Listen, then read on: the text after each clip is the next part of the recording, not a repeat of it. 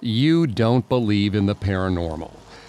But a shiver sweeps through your body as the trees thin and you glimpse the hulking Gothic building at the top of the hill. The setting sun sends light, the color of rusty blood, streaming through the forlorn sanatorium's many doors and windows.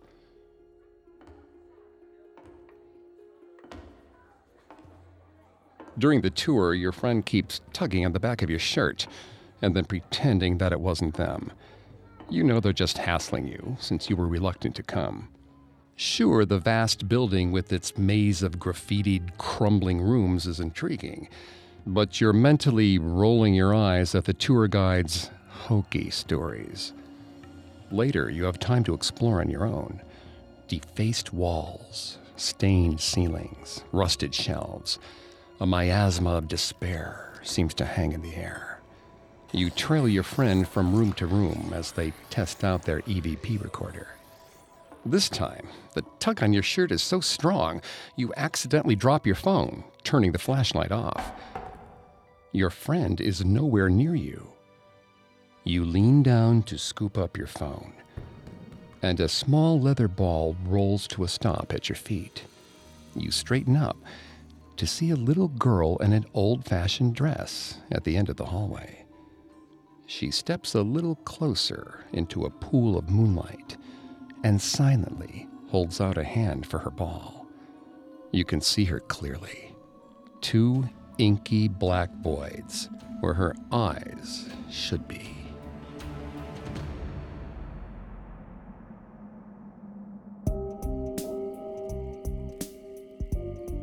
Welcome to Haunted Places on the Parcast Network.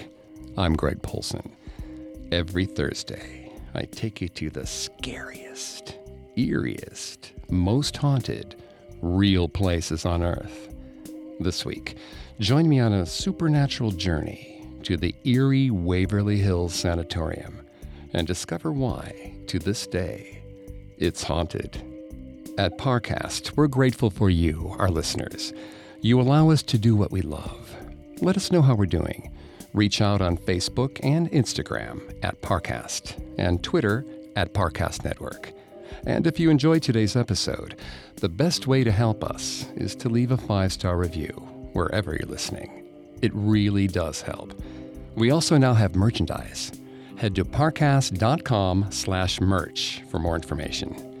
Listen to more episodes of Haunted Places, as well as Parcast's other shows on your favorite podcast directory.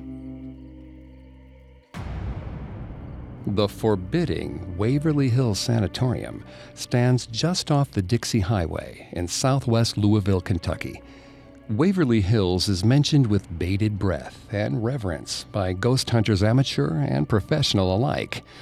This melancholy brick and stone building has been the scene of great pain, suffering, and death.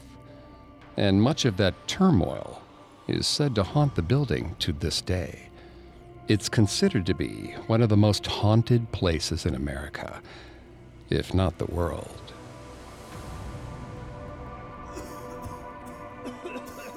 Just after the turn of the 19th century, tuberculosis swept through Louisville to devastating effect.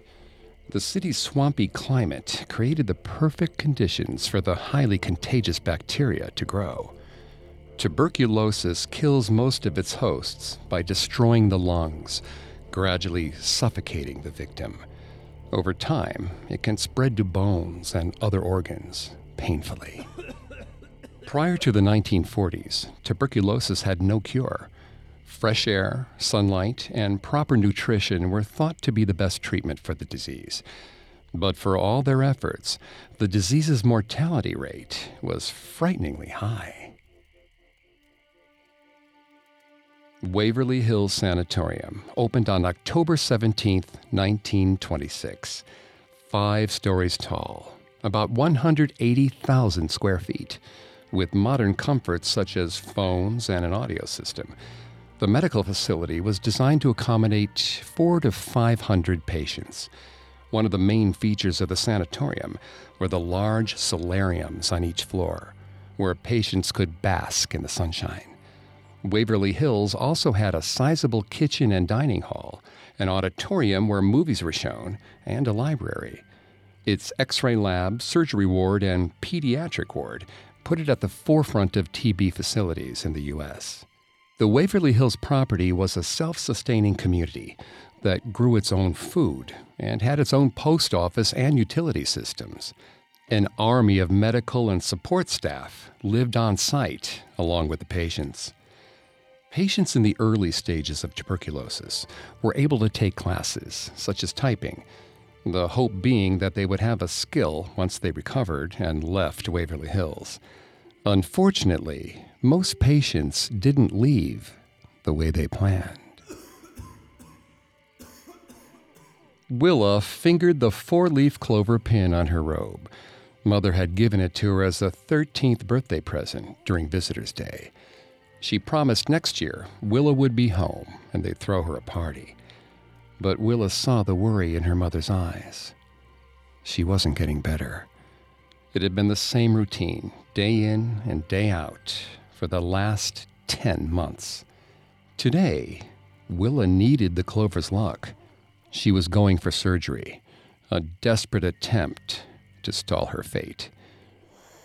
Willa felt sleepy as she breathed in the gas. She was drifting, her eyes closing. A nurse started a stopwatch. Dr. Baker took a scalpel and drew it down the center of Willa's torso. Blood welled up. Somehow, Willa felt a faint pain burning in her chest.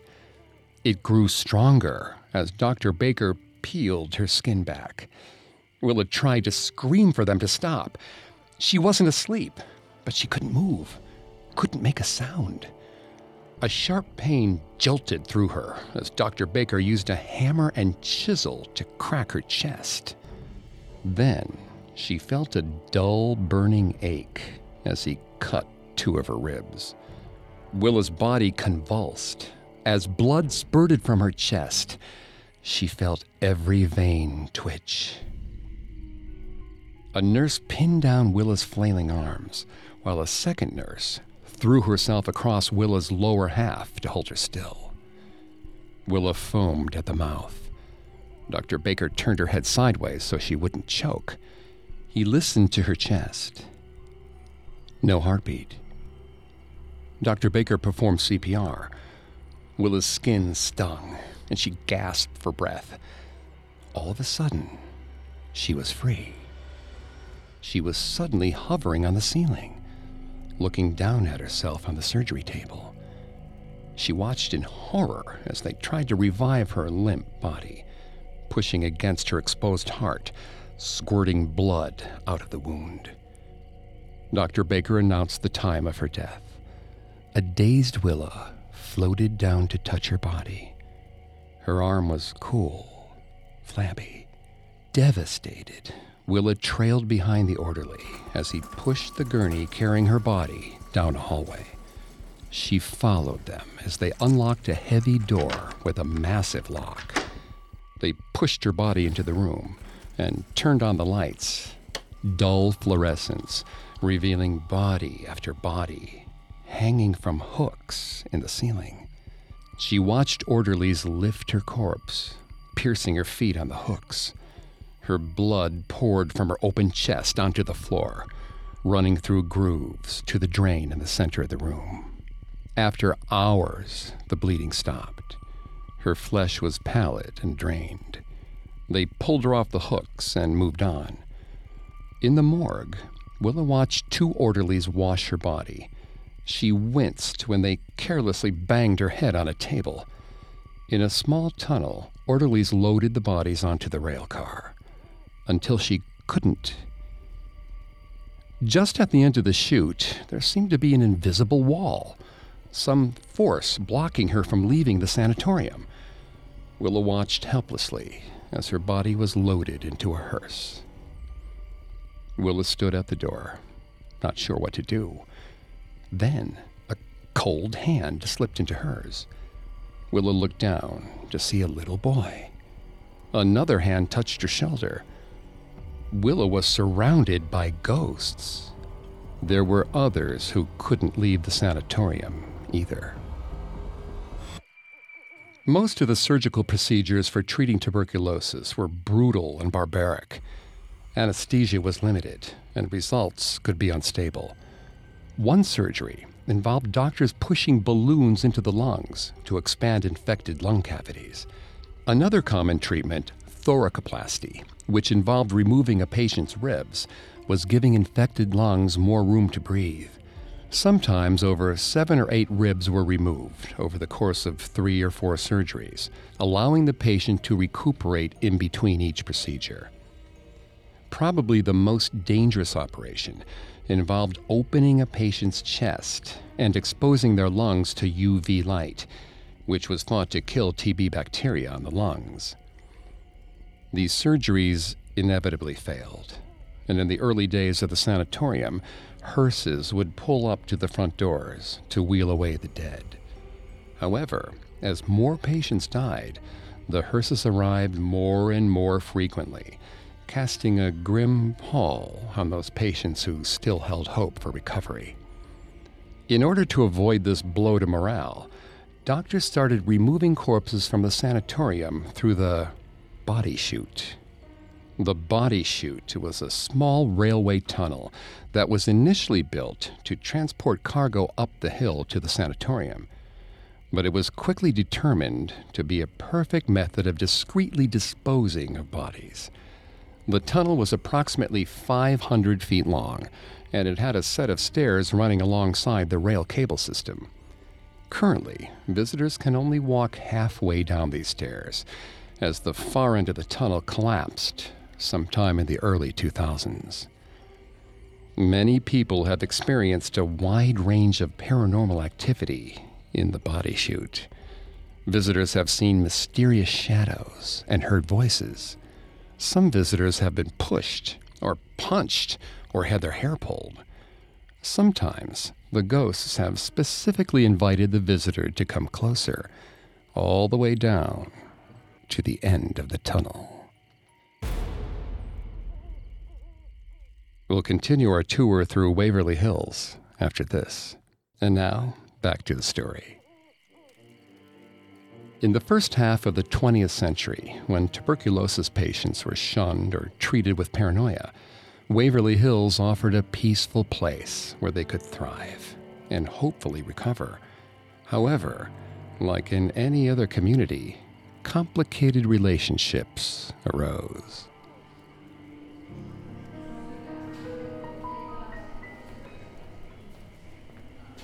Alan, the new doctor, sure was swell. Mary nearly dropped the thermometer she was handing him when she looked into his warm brown eyes. At dinner, she casually asked the other nurses about Alan.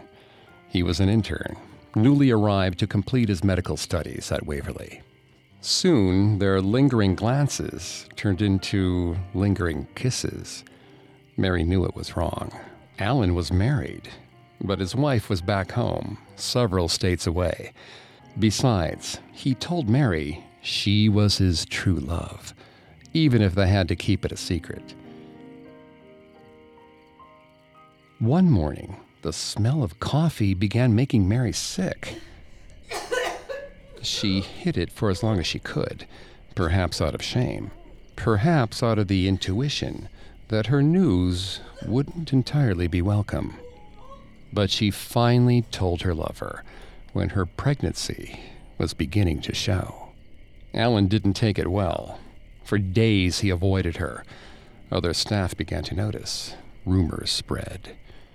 But then he apologized and told her that they could go out west be a family. So Mary packed, hoping for the best.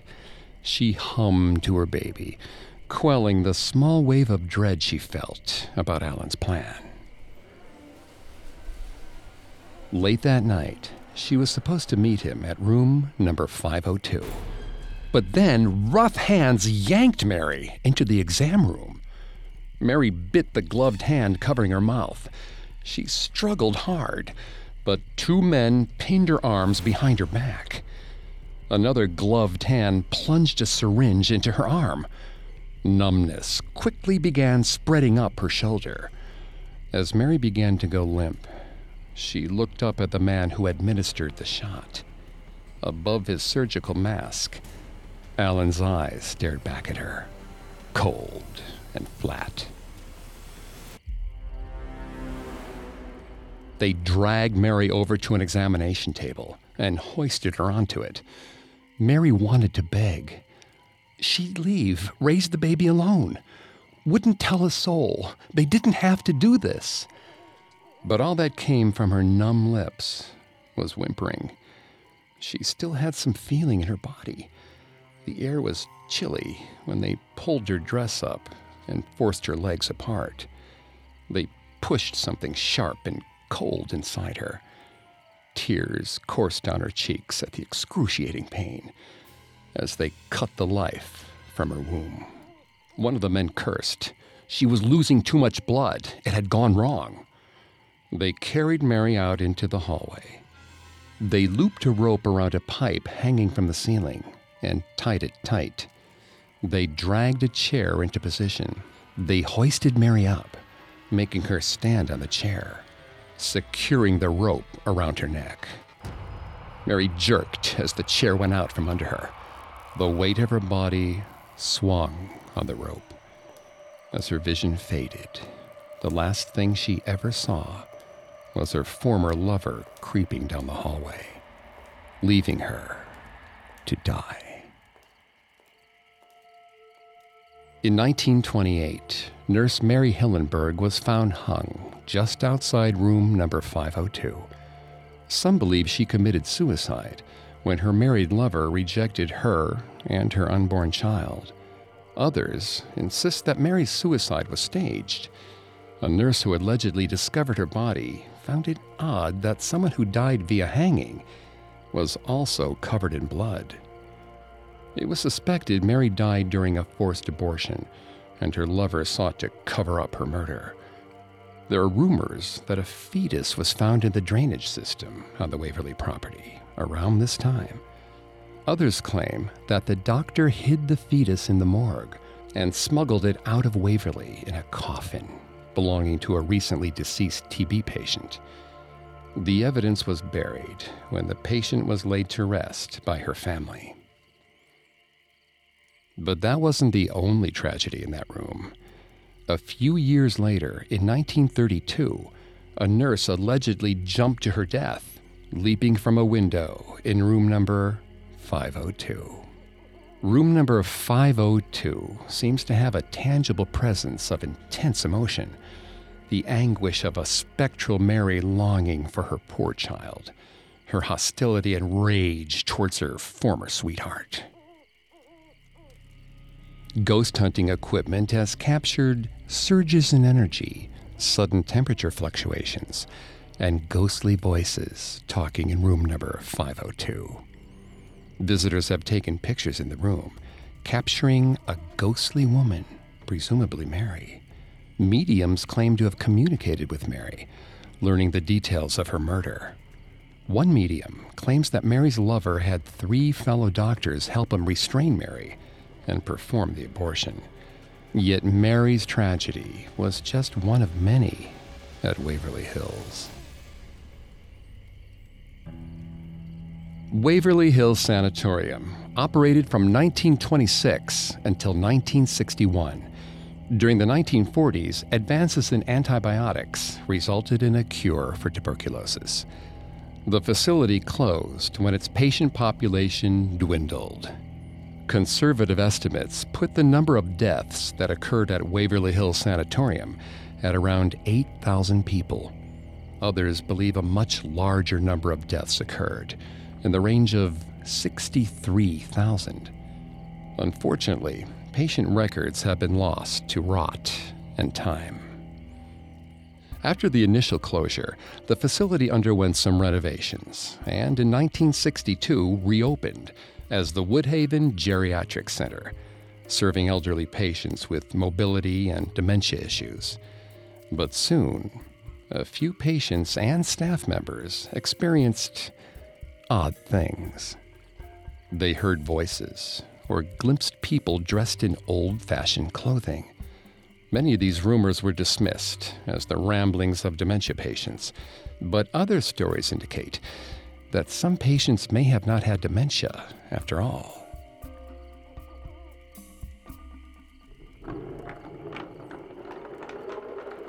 Oscar purposely blocked the TV when he brought the medical cart to a halt in the sitting room. Grinning, he ignored the calls for him to move and announced that it was medicine time. He was just doing his duty to keep them healthy. He made the patients line up and take their pills, checking their mouths afterward to make sure they had swallowed. Last in line was Doris, with her beady brown eyes and crazy white hair. Oscar thought of her as a gossipy old busybody. She constantly talked about this being her second stay in the building, having lived there and beaten TB as a child. Her incessant talking made Oscar dislike her intensely. He was especially rough when checking Doris's mouth to make sure she swallowed.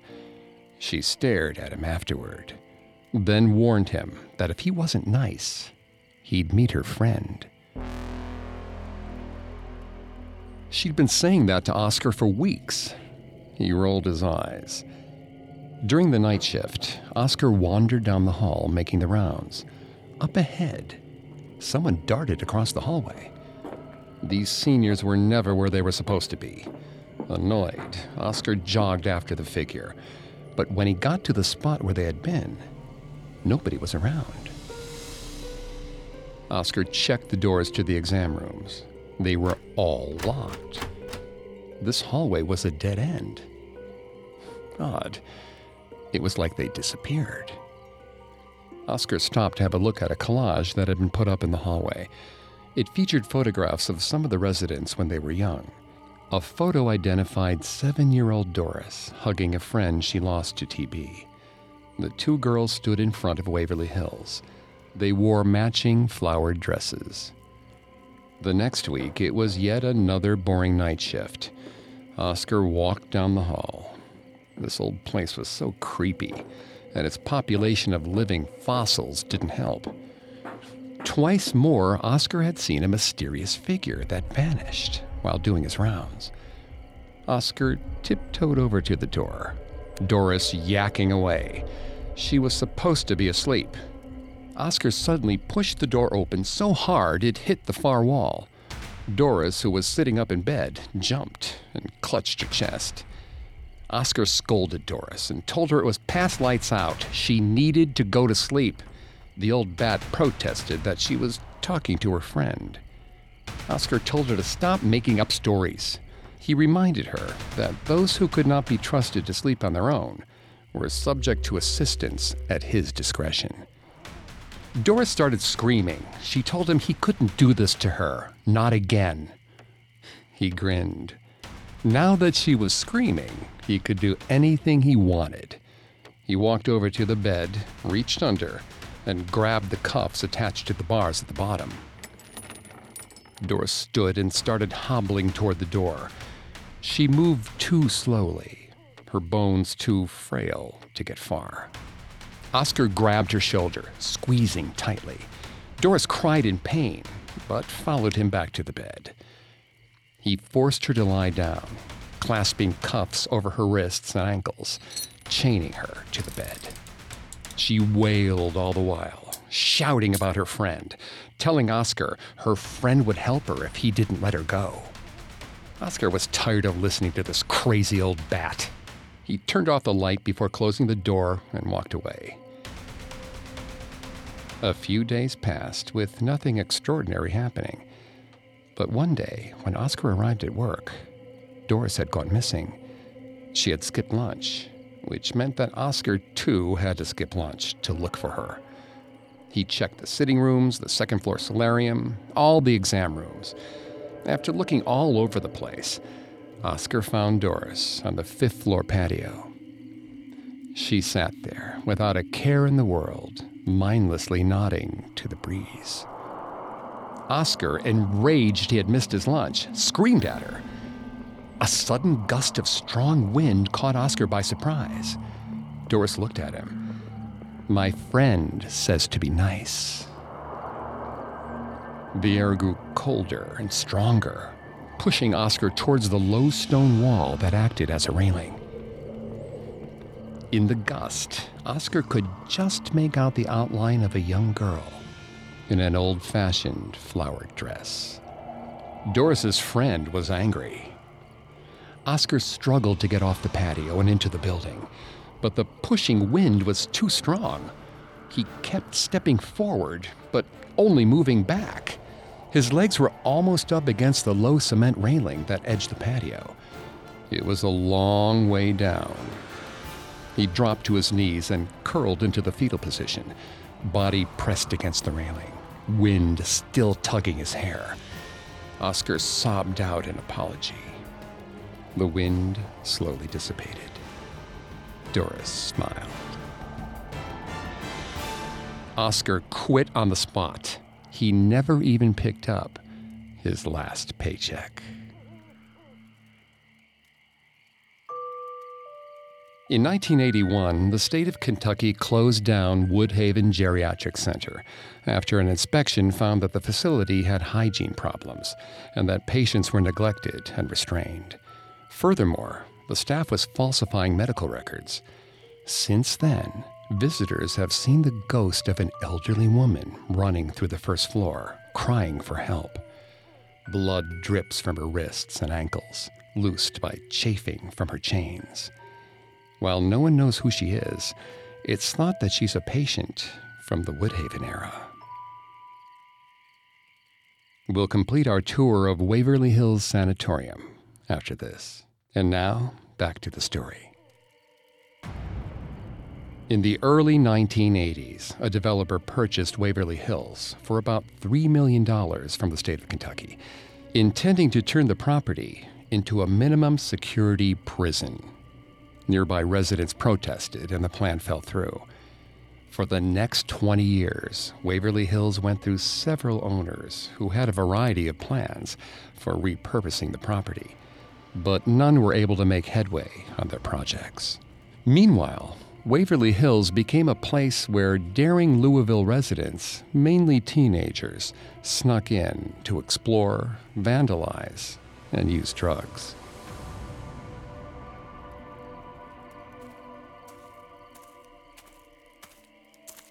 The moon shone so brightly, they didn't even bother with flashlights as they approached Waverly Hills.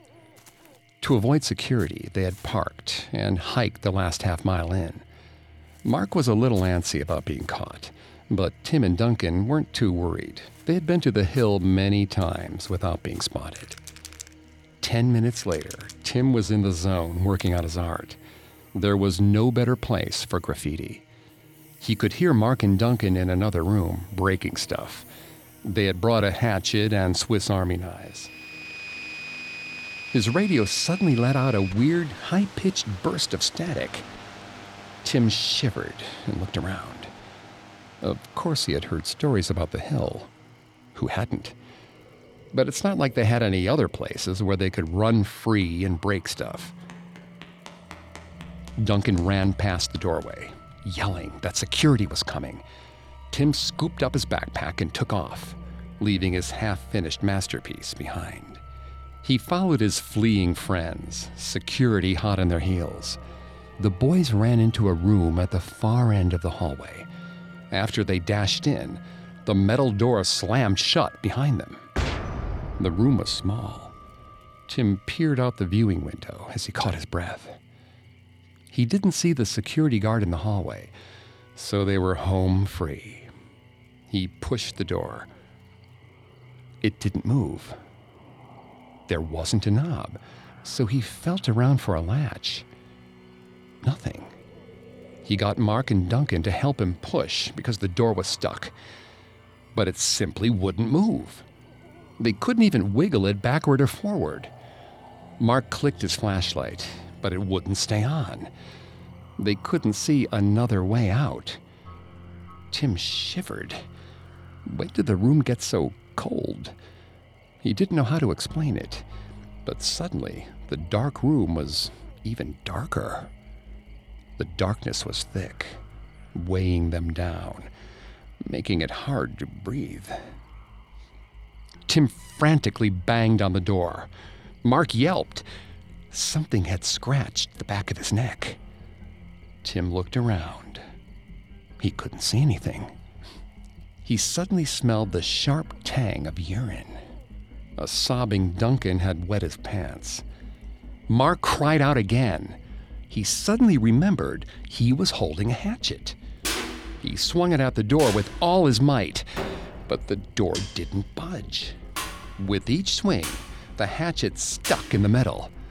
Mark had to yank it free before swinging again. Tim screamed, begging for security to open the door. The door suddenly opened, light from the security guard's flashlight spilling into the room. The teens babbled hysterically. It was in the room with them, and they couldn't get out. The security guard looked at the three teens oddly, and then drew their attention to the door. The door edge was smooth, no lock or even a latch. There was no way it could have been locked. It swung freely on its hinges. While taking a tour, the guides will show you the axe marks made by the scared teens in the metal door. The ghosts of Waverly Hills aren't fond of people who disrespect their home. In 2001, Charles and Tina Mattingly purchased Waverly Hills. They're slowly renovating the property and have plans to turn it into a hotel and convention center. Currently, they hold tours discussing the history and paranormal aspects of the place. During Halloween, they hold a haunted house. Most popular are their overnight tours, which many ghost hunters take advantage of. The paranormal experiences visitors have had at Waverly Hills vary widely. Of course, for some, the sanatorium is just a creepy old building with an interesting, sad history.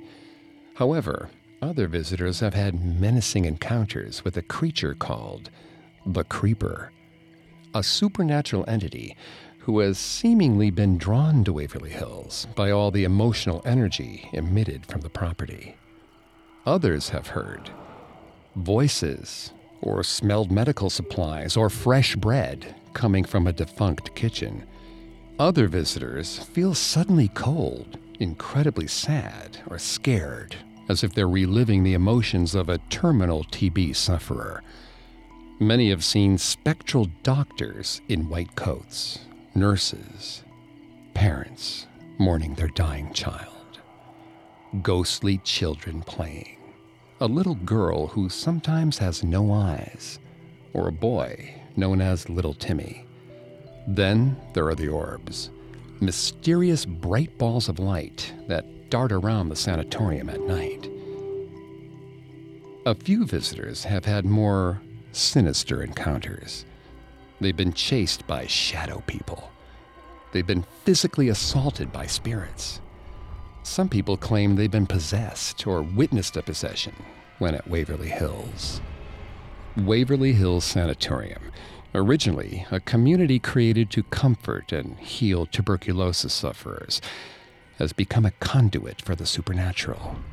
A final place to roam for those who were unable or unwilling to pass on from this world.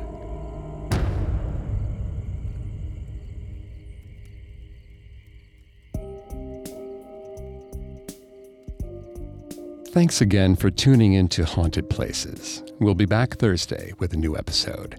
You can find more episodes of Haunted Places, as well as all of Parcast's other shows, on Apple Podcasts, Spotify, Stitcher, Google Play, or your favorite podcast directory. Several of you have asked how to help us. If you enjoy the show, the best way to help is to leave a five star review. And don't forget to follow us on Facebook and Instagram at Parcast and Twitter at Parcast Network. I'll see you next week. Haunted Places was created by Max Cutler. is a production of Cutler Media and is part of the Parcast Network. It's produced by Max and Ron Cutler, sound design by Kenny Hobbs, with production assistance by Ron Shapiro and Paul Muller. Additional production assistance by Maggie Admire and Freddie Beckley. Haunted Places is written by Candice Rogers. I'm Greg Polcyn.